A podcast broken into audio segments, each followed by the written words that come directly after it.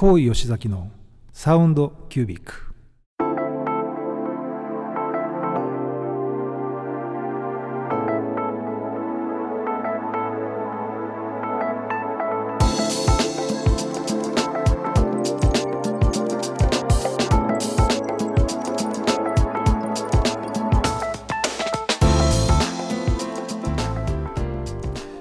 高井吉崎のサウンドキュービック。火曜の夜いかがお過ごしでしょうか？今日は大和から生放送でお届けします。高吉崎です。アシスタントの川島典子です。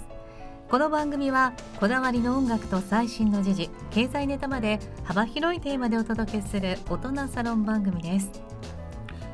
はいこんばんは。皆さんこんばんは。驚きました。驚きました。あのリモートだとリモートで生放送だけは分かっていたんですけど、うん。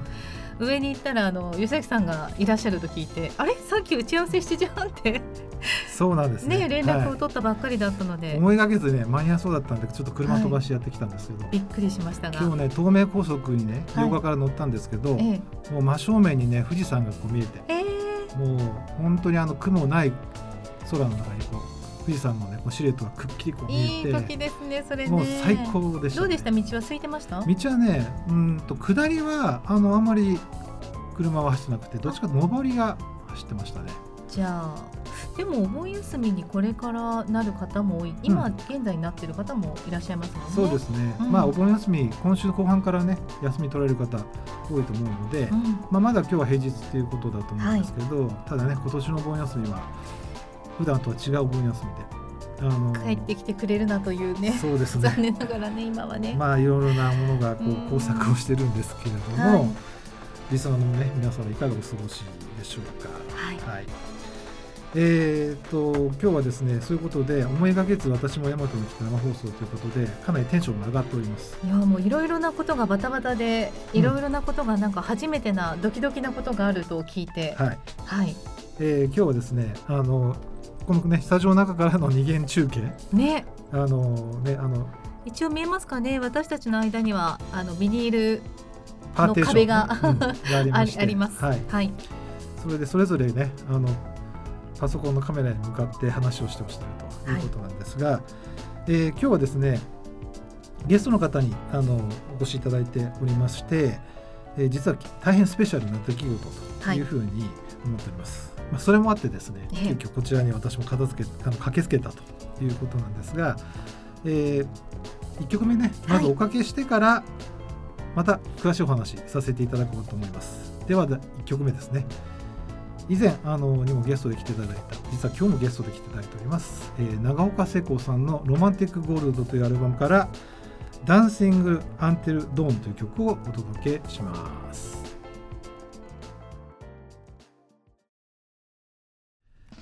はいえーと、聞いていただきましたが、えーと、長岡聖子さんね、えーと以前ご登場いただきましてまあ、皆さんご存知でもねミュージシャンでいうと SMAP とか嵐とか、ねえー、中島美嘉さんとか、えー、そういう方の作編曲、うん、まあ、あとはドラマでいうと TBS の「ジンのですね、はい、音楽を作られたりとか、まあ、あの大変活躍されていらっしゃる方ですがこの方のソロアルバムの、えー、中からの曲をお届けしました。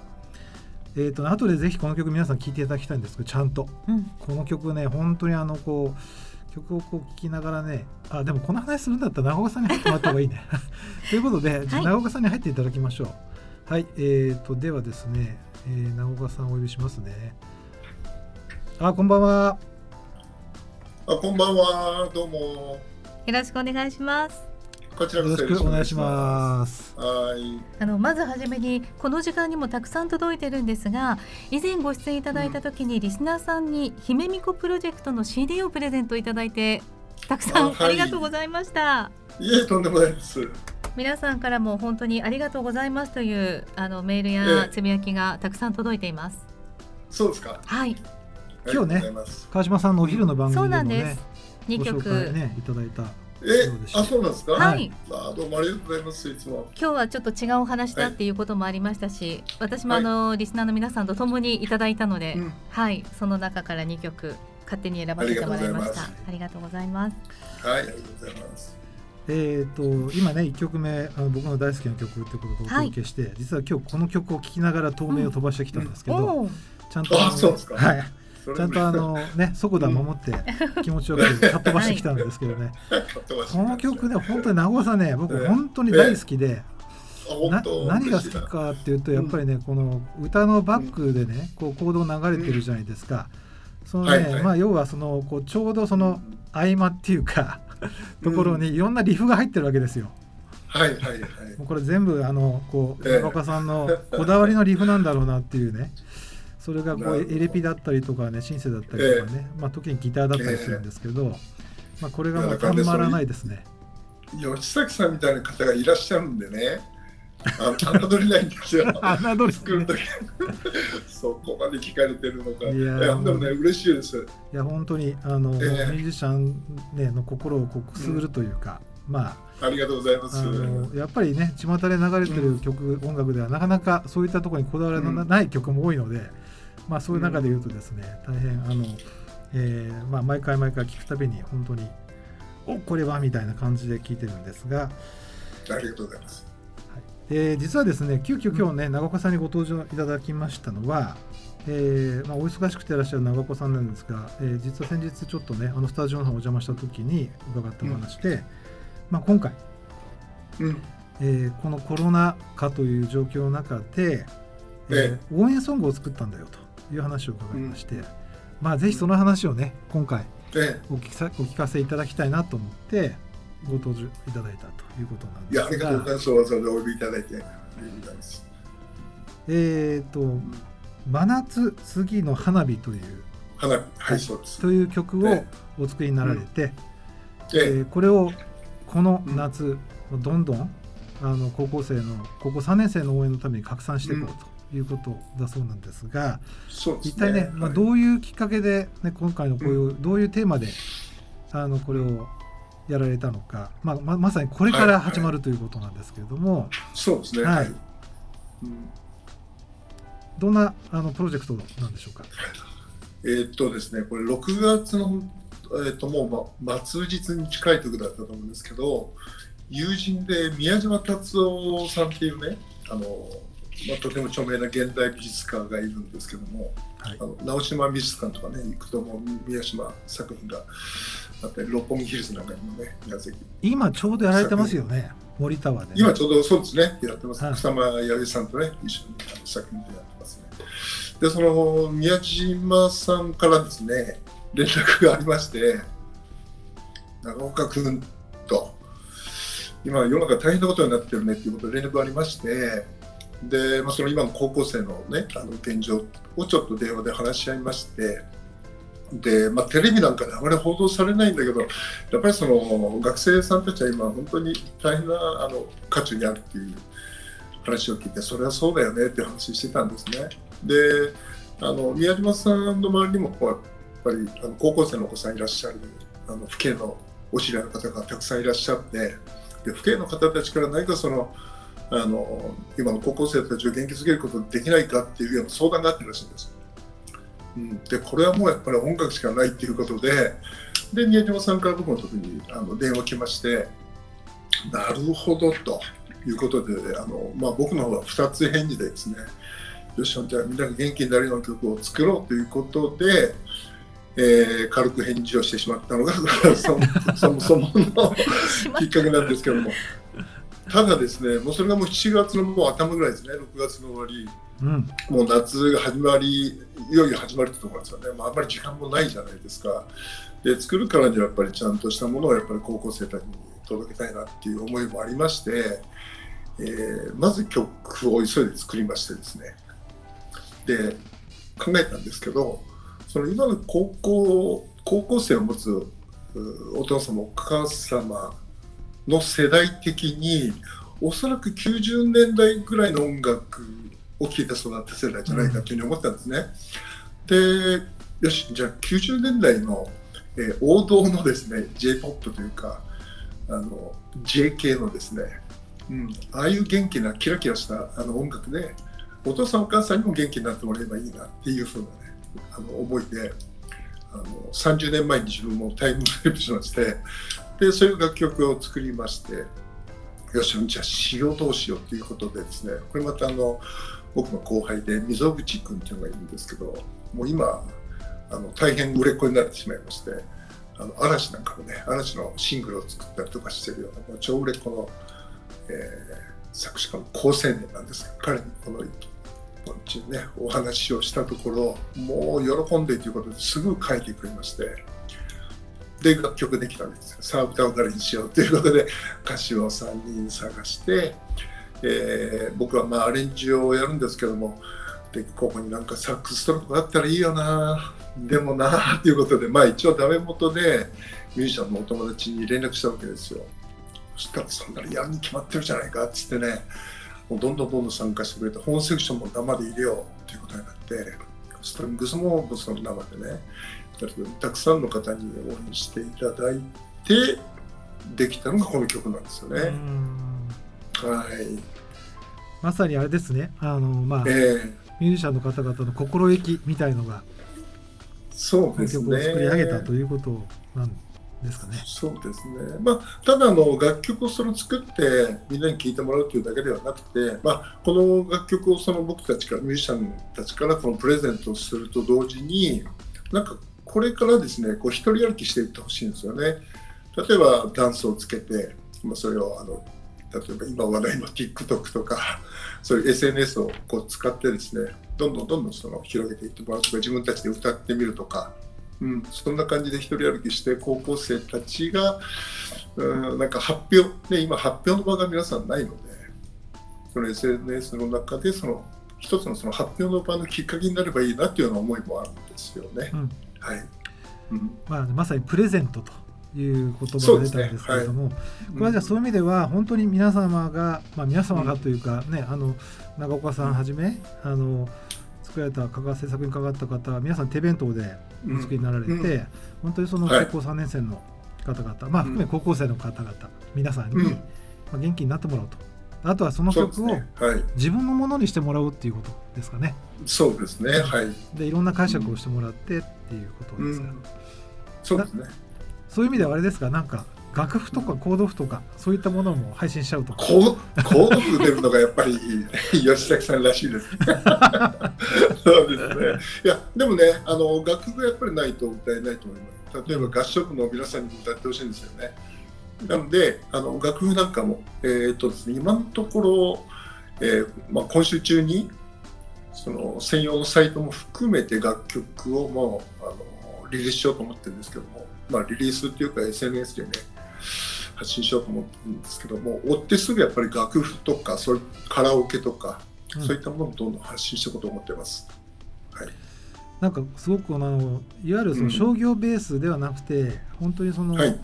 まあ皆様のその発信していくっていうまたそれで輪を作っていくっていうね、うん、その思いがこのね、ね、音楽な曲を通じてこう伝わっていくっていう本当に素晴らしいお話かなと思いまして、あのね、私も、まあ、この話を伺って何かできることないかなって言ったら、うん、じゃあ番組でみたいな話をさせていただいたんですけど。いや本当に吉崎さんありがとうございます。いえいえもうねこのぐらいのことしか本当ご協力できないんですけども、まああの、私のまああのねこの番組ですが、うん、本当リスナーの方々力強いリスナーの方々に支えられて、はい、あのおりますので、まあ、ぜひねリスナーの方は皆さんこの曲に馴染んでいただいてぜひ広げていただきたいなと思いますね。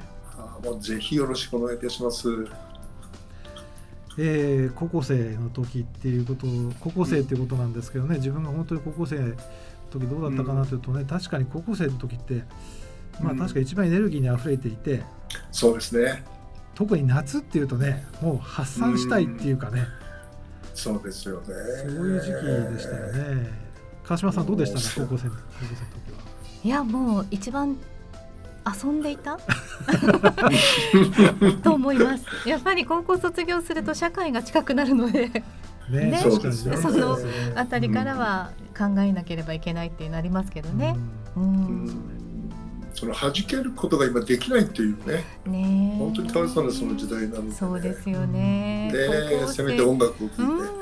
うん。うんまあぜひね、あのこういう音楽を聴いて、うん、少しでもなんかね、まあ、前向きな気持ちになっていただくということとね元気つけていただきたいなと思いますしそうですね、えーこれからね曲をまさにおかけするんですけれども、まあ、私はあの先んじて、はい。えー多分まあどうだろうな30回ぐらい僕聴いてると思うんですけどあこの曲。私本当ですか？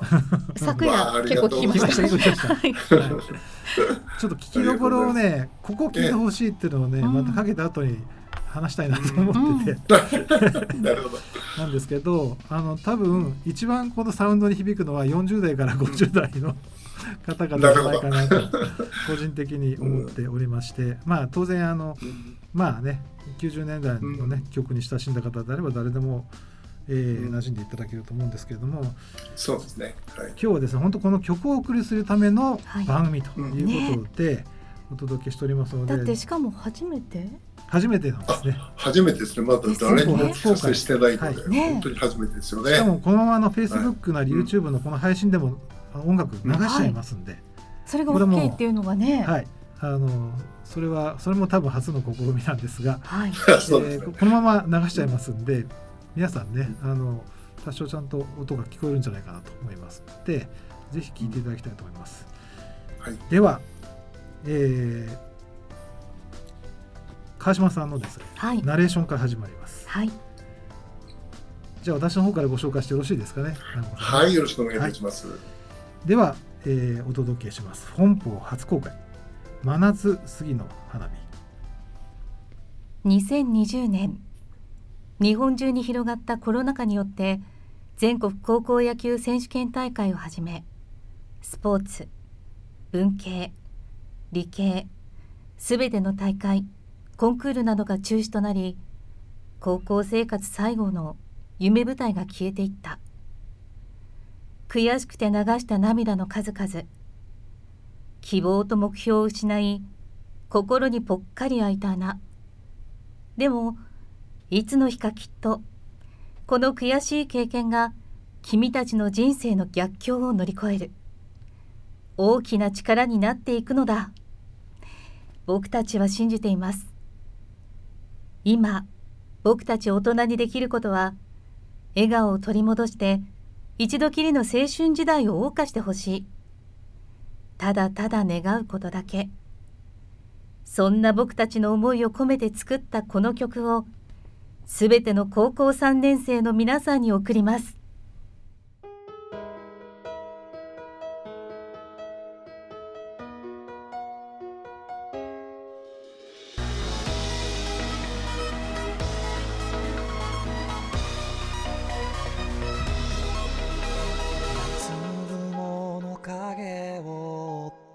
あの日の少年は今も変わらない夢の中真っ白な袖を汚した数夢中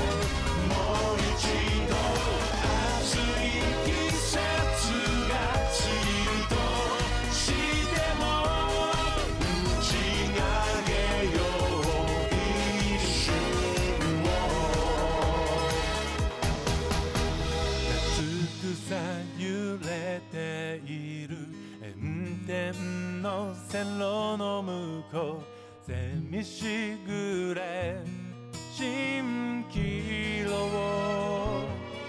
青春の影気づかぬまま人はなぜ歩き続けも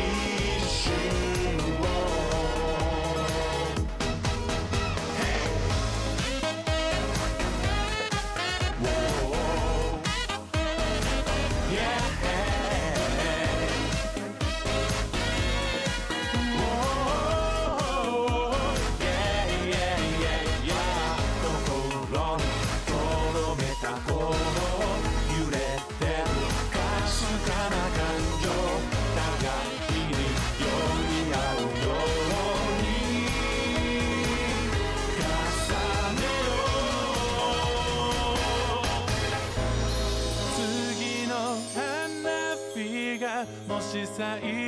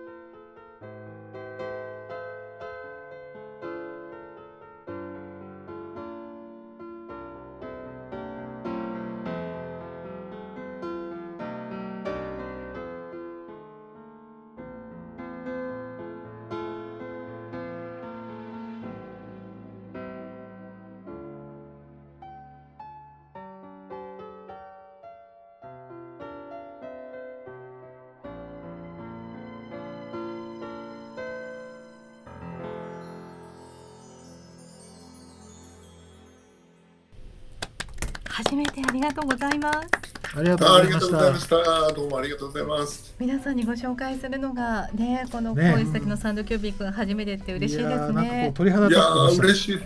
あー嬉しいですね本当に初めてですからね、本邦初公開。わあありがたい、ね本当にあいやーの本当に嬉しいですありがとうございます素晴らしい曲をあのねお作りいただいてまたこのね番組でご紹介できてるこの、えー大変名誉なことだと思いますけれどもとんでもないです。ありがとうございます。この曲のねあのこのまあサックス、はい。えー吹いてらっしゃる方はどなたでしょううん、これね、あの竹上君って言ってですね、竹ちゃん、もう僕は長いんですけど、もう日本をあの代表するサックスフォンプレイヤーのあの一人なんですけどね、このいやー、すごいですよ、彼のプレーは。このソロ以外のあの、うん。サックスも入ってます。これねええ、バックのこれもそうです。あの竹上本、うん、竹上本って、まあ、あの彼がいつもやってるチームでトランペット、トロンボーン、サックスフォン。で、彼は、えっ、と、アルト、テナー、あとソロ、全部一人でダビングやってくれてですね。なるほどいやー、本当に感謝です。もうすごいプレーですよね。うん。あの、うん嵐だったりとか、うんそういうこうみんなが爽やかに歌ってるイメージが想像できますもんね。そうなんか頭の中にね、うんなんかすごくこうイメそうですねージできますね。うん、うん、うん。そうですね。ね、リスナまあ、ーの詩も結構ね、と詩も結構飛び込んでくるんですよ。いや、ね詩もね、非常にこう、ね滑らかな感じでうん。入ってきますね。真夏スキンの花火っていうタイトルがやっぱりね、うん。いいですよね。いいですよね。うん。あ、なんかそろそろちょっとエンディングのテーマが流れてきましたので、うんえーと、あっという間の時間でしたけども、はい今日はね、この後もちょっとアフタートークをね、当然やらせていただきますので、またあのこの裏話とか、ミュージシャンさんにもね、の話とかね、お長岡さんにもね。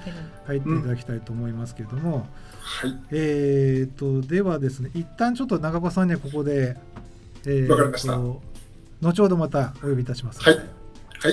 今日はどうも。よろしくお願いします。ありがとうございました。ありがとうございま後ほどお話します、なんか音楽出来たてほやほやの状態でご紹介できる喜びというかいやーありがたさありがたいですね。はい。えこの後アフタートークでその、まあ、ここに至るまでのお話なども聞けるわけですよね。裏話ね。それがまた一番いいですね。いいですね、うん、はご紹介できるっていうのが嬉しいでい、す。嬉しいです、はい。まあぜひあのこの FM ヤマトでもうん、ねパワープレイはい。していただけると嬉しいなとね、夏の間にかかる回数が増えるといいですね。あのぜひうん、皆さんで知っていただきたいはい。ということで、いやもう今日はこの曲そして長岡さんの曲2曲というのは珍しいですね。30分で2曲今までで一番短い短いかもしれないですね。2曲セレクトってそうですよね多分。ね。ね。うんそうでした。1曲についてはい。はい語っていただきましたがぜひお時間がある方はこの後アフタートークもお付き合いいただければと思います、はい。はい、ではここまでのお相手は川島のりこと高吉崎でした。また来週。高井吉崎のサウンドキュービック。お疲れ様でした。ではじゃあアフタートークね、えー、長岡さんにまた。はいたくさんのつぶやきもいただいてて、たくさんのつぶやきもいただいてますね。はい。じゃあまず長岡さんに持ってきていただいて長岡さんどうもありがとうございました。あーどうもどうも。ありがとうございまありした。がとうございました。無事に無事にいやあのーいやなんかね自分たちの作ったものがこうやってねあの初めてこう電波というかあの人にね届いたやつね結構感動的でしたね。ありがとうございます。いや私たちもですよね。本当にあありがとうのございます。いや今日大和まで来た甲斐があったかなっていう、一人であのオンラインでしみじみ聞くのもいいですけどね。ちょっとね。ううんんいやーでも本当にねあの素晴らしい曲だなと思ってあのまた改めて聞いてたんですけどああのメロディィーは長岡さんどのぐらいの期間でこう作られたんですかね今回は。メロディーまあ大体もうあの作曲っていうのは多分どうでしょうかねあのほとんどの作曲家の方がそうだと思うんですけどうんあんまり時間かけないですよね。うーんうん多分一瞬でこうつくあの全体の流れをパッと作るというか、うん、僕は大体朝風呂に入りながらなんですけどね。朝風呂ね。ね。朝風呂ですねそうですね。うんうん朝に限りますね、うん。仕事はね。はい。うん、だからあの何日も何日もこう考えながら作ると僕の場合はあんまりいいものにならないので、まあもちろん手直しとかはありますよ。うんうん。ありますけども、まあ、基本はもう、あのあれですよね、パパパッと作って、風呂入ってるとね、うん。間にできちゃうかなって感じですよね。でもね、まあ、やっぱりはい。3分4分まあやっぱりその A メロ B メロ C メロみたいな感じで言うと、うん。それをそのお風呂に入ってる時にもう大体瞬時に、うん、これ A これ B これあ C のみたいな。そうですね、あのそれが B なのか C なのかわかんないですけど、パッとなんかこう出てきた時に、うん。もうその流れも一気に作っちゃった方がいいですよね。うーん。うん、これをなんかのその、えっとフレーズとして取っておいて後でなんか肉付けしようと思ってもなかなかその前後がこう繋がないことが多いんで、うん。うん、僕はもうそこでもう全部作っちゃって iPhone にこう入れるって感じですかねう。んうん、あそうか iPhone に自分でこうそのメロディーをうん、こう入れるわけですかこう iPhone 取って。そうですね。はあい。で、あの入れながらそこで全部アイデアを一緒に言うんですよね。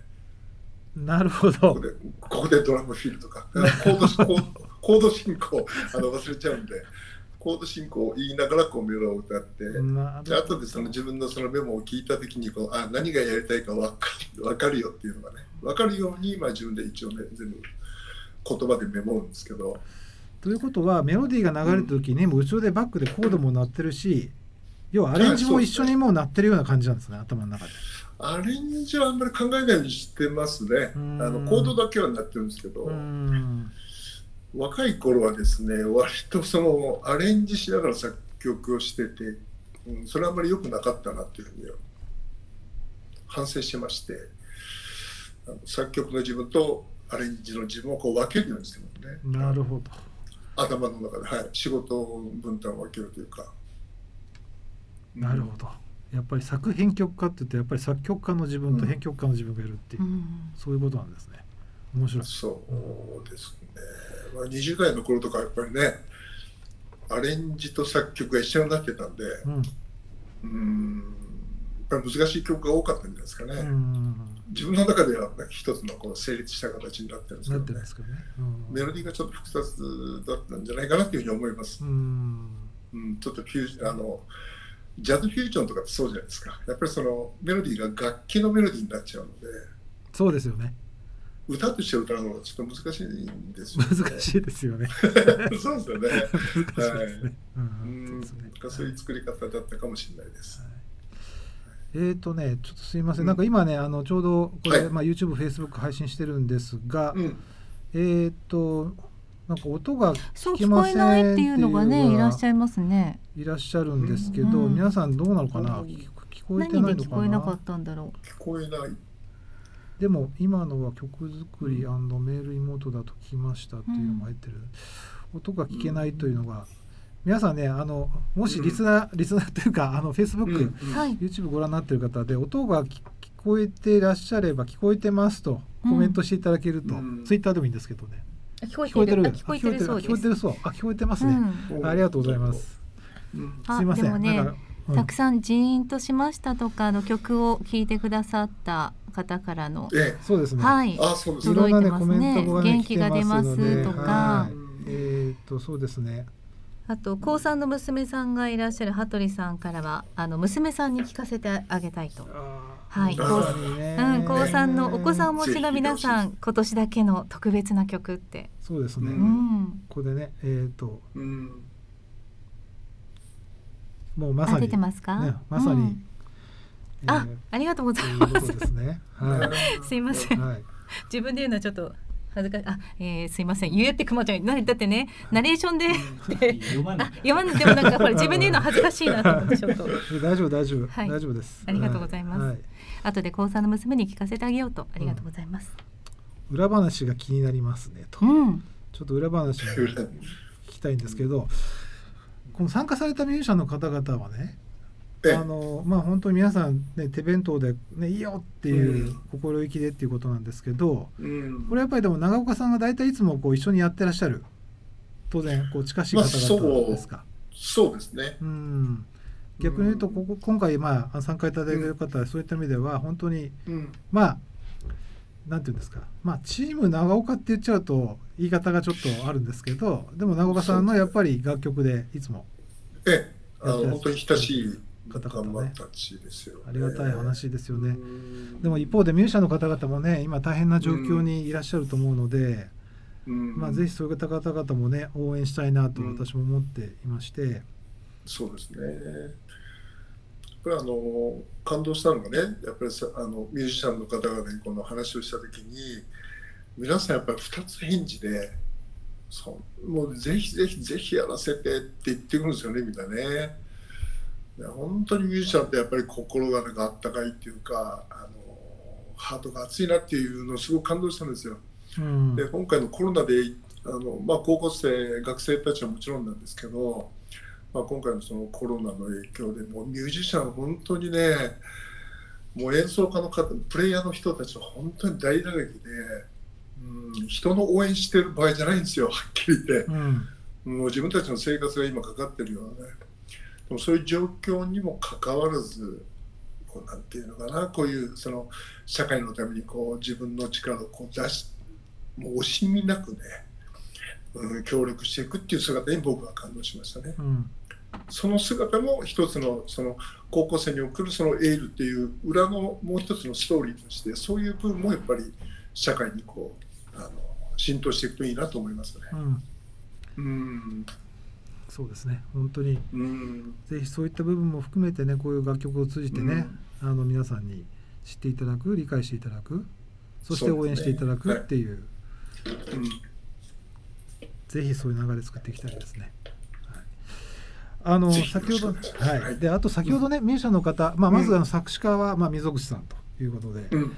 僕も調べたんですけど、本当にもうはい。超売れっ子作詞家 です素晴らしい、うん。いやー本当にあのこういう方に書いていただけたっていうのはね本当に素晴らしいなと思いましたしうん。またあの、えーと先ほどサックスのお話がありましたけども、たけちゃん。はい、あとねストリングスはこれあのこれもやっぱり長岡さんいつもねやってらっしゃるうん、方々で、そうです。あのトップのあのクラッシャー木村さんっていうのは僕は道代ちゃん道代ちゃんって呼んでるんですけどももうクラッシャーさんはもう本当にもう大ベテランですね。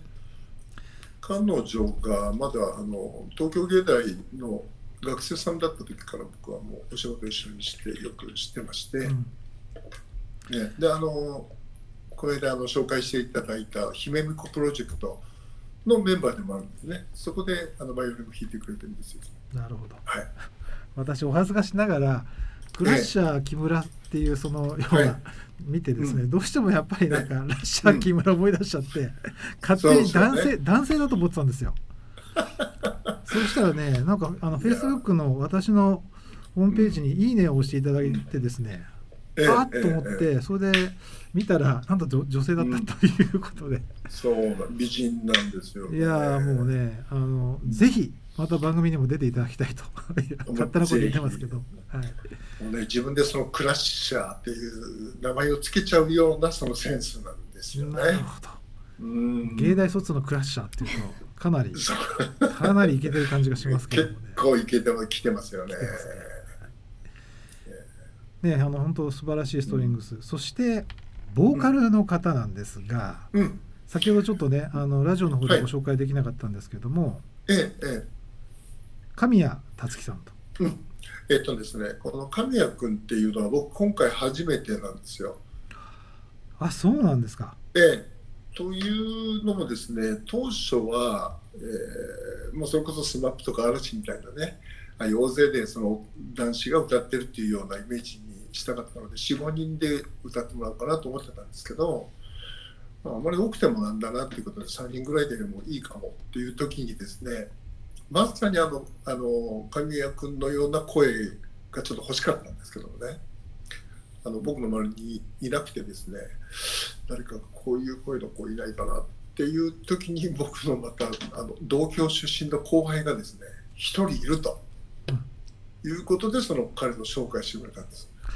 はあ。それ で高校カクカクしかしかであの君のことを紹介してもらったんだけどもこういうプロジェクトなんだけどもしよかったらお力になってくれませんかっつったらいや喜んでということで神谷が入ってたんですよね。なるほど。うん私も初めてねあの神谷さんのことを知ったんですけど、いろいろ調べましたら、ねはいもう本当に若手で、もうバリバリでやってらっしゃってね、あのね頑張ってる方ですよね。ジャンク藤山さんのね、うん。あの曲の楽曲提供とかね。楽曲提供とか作曲曲やってらっしゃって、僕結構好きな曲をね、うん。この神谷さんが作ってるってことが発覚しましてですね、うわあこの曲作ってたんだなみたいな感じで、またなんかこう、ううん。ん頭ガツンっていう感じでこう、うん えーいい刺激をもらったんですけれども、ね、楽しみな方ですよね。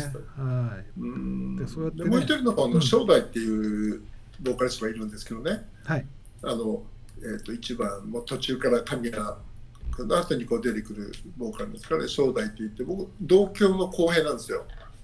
で彼の 彼のアルバムのプロデュースをしたりとかしてまして、はいこの楽曲にぴったりだなということでねあの大抜擢しまして、うん、ぜひ歌ってくれと。というか歌えと。そんなことも言冗談でね。同郷の後輩っていうのはもう,、うんもうもうそれだけでそ。れだけでね。もうそれだけでね。そうですね。であともう一人陰で一人あの重要人物がですね歌を支えてるんですけどもこれがあの野沢と言いまして彼がそのキーパーソンなんですよね。どういった意味で？はい。言っちゃっていいのかな？言っちゃっていいのかな？わからない彼はですね今あのシンガーとして一人自分のそのソロボーカリストとしても活動してるんですけどもなんともともとあの90年代のあの SMAPを作ってた人物なんですよ。あの SMAPのプロデュースSMAPのプロデューサーなんです。ででありながらですね、えーあの SMAPのボーカルねあの中に必ずその野沢の声が入ってるのであのかあの感じになるんですよ。なんかでもえー必ず入ってるんですよ。本当はおーっねとこれはかなり昨日初めてそのね聞かせていただいた時そう思ったんですけど、さっきあのうん。溝口さんは嵐をね、はい。よく作ってらっしゃるって聞いたので、ここ嵐って言っといた方がいいのかなって、ね。思ってたんですけど、はい。あーでもなんか納得ですね。そういうことなんだ。そうなんです。からその SMAPをねちょっと連想させるような声にしたいんで、ぜひ歌ってくれということで、あの彼にも参加してもらったっていうことなんですかそれって何、ねじゃあスマップサウンドの秘伝のスパイスみたいな、なんかスパイスですね。野沢さんに出せる何かみたいなのがありますよね。ねね。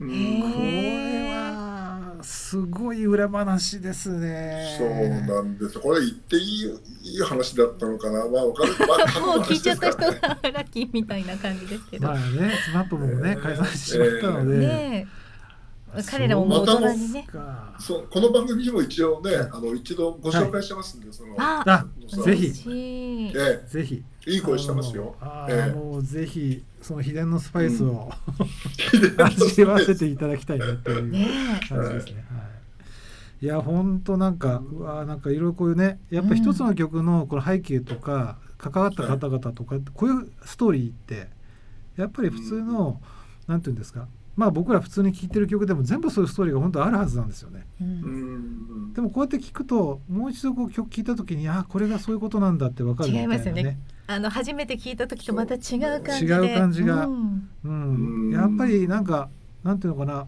まあビジネスでいうとなんかブランドを作っていくみたいな。いかにそのブランドのストーリーを作っていくっていうことがまあそのブランドにとってすごく大切なことなんですけどうん。多分ね楽曲も全く同じでやっぱその背景とかストーリーとかこう裏話みたいなものを含めて曲をこううん知るっていうことがうんなんかすごくねね新しいなんていうのかな聞きたかうんった新しいっていうかまあ昔から本当はそうなんでしょうけれどもうんどうしてもね今はもう大量生産でどんどんどんどんこえ。う、うん楽曲が作れてる時代ですけどね。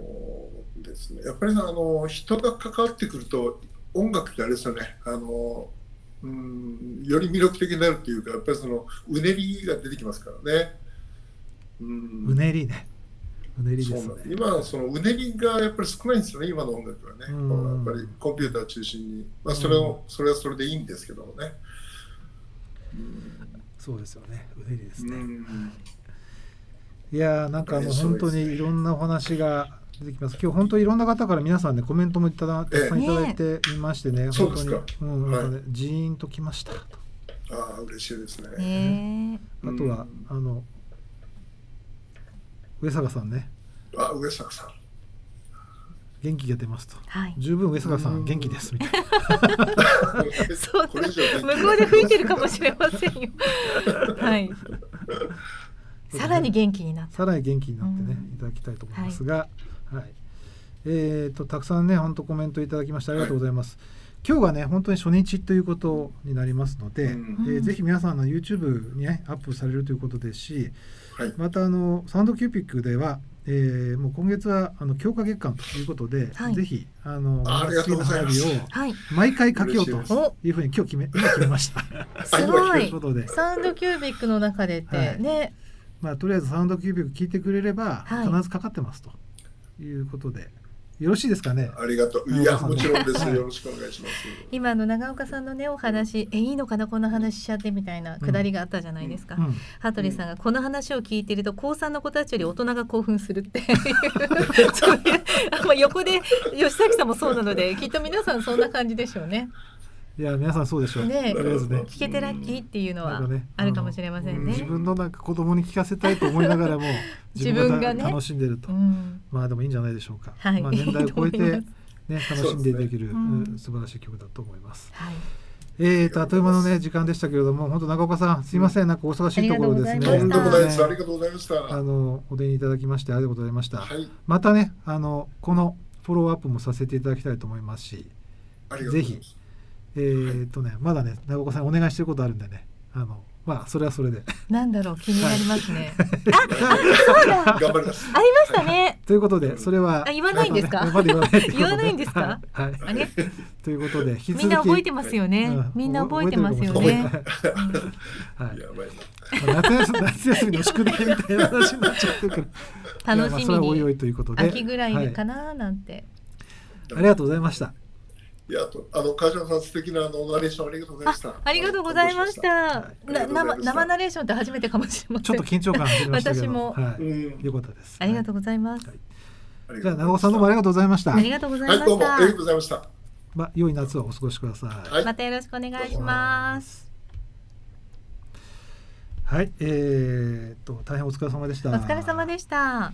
素敵な曲でしたね。素敵な曲でしたね。うんまたいいお話を聞かせていただいて、ねまさにこれがラジオの醍醐味だなと。うん。ね。この裏なんかあの。さっき本番の前かもしれないですけどやっぱり皆さんこうその場がね高校生だけじゃなくて、ミュージシャンの皆さんもそうだし、うん活躍の場が今少しずつあの動き出したかもしれないけどそれでもまだうんいつも通りではないじゃないですか、はいそんな中で自分の持っているこう分野分野ごとのこう、才能だったりを結集してうんこんなものが生まれるっていうのは、なんかこんな時だから生まれたのかもしれないですしね。こういう時だからこそね、うん力が結集されてっていそう。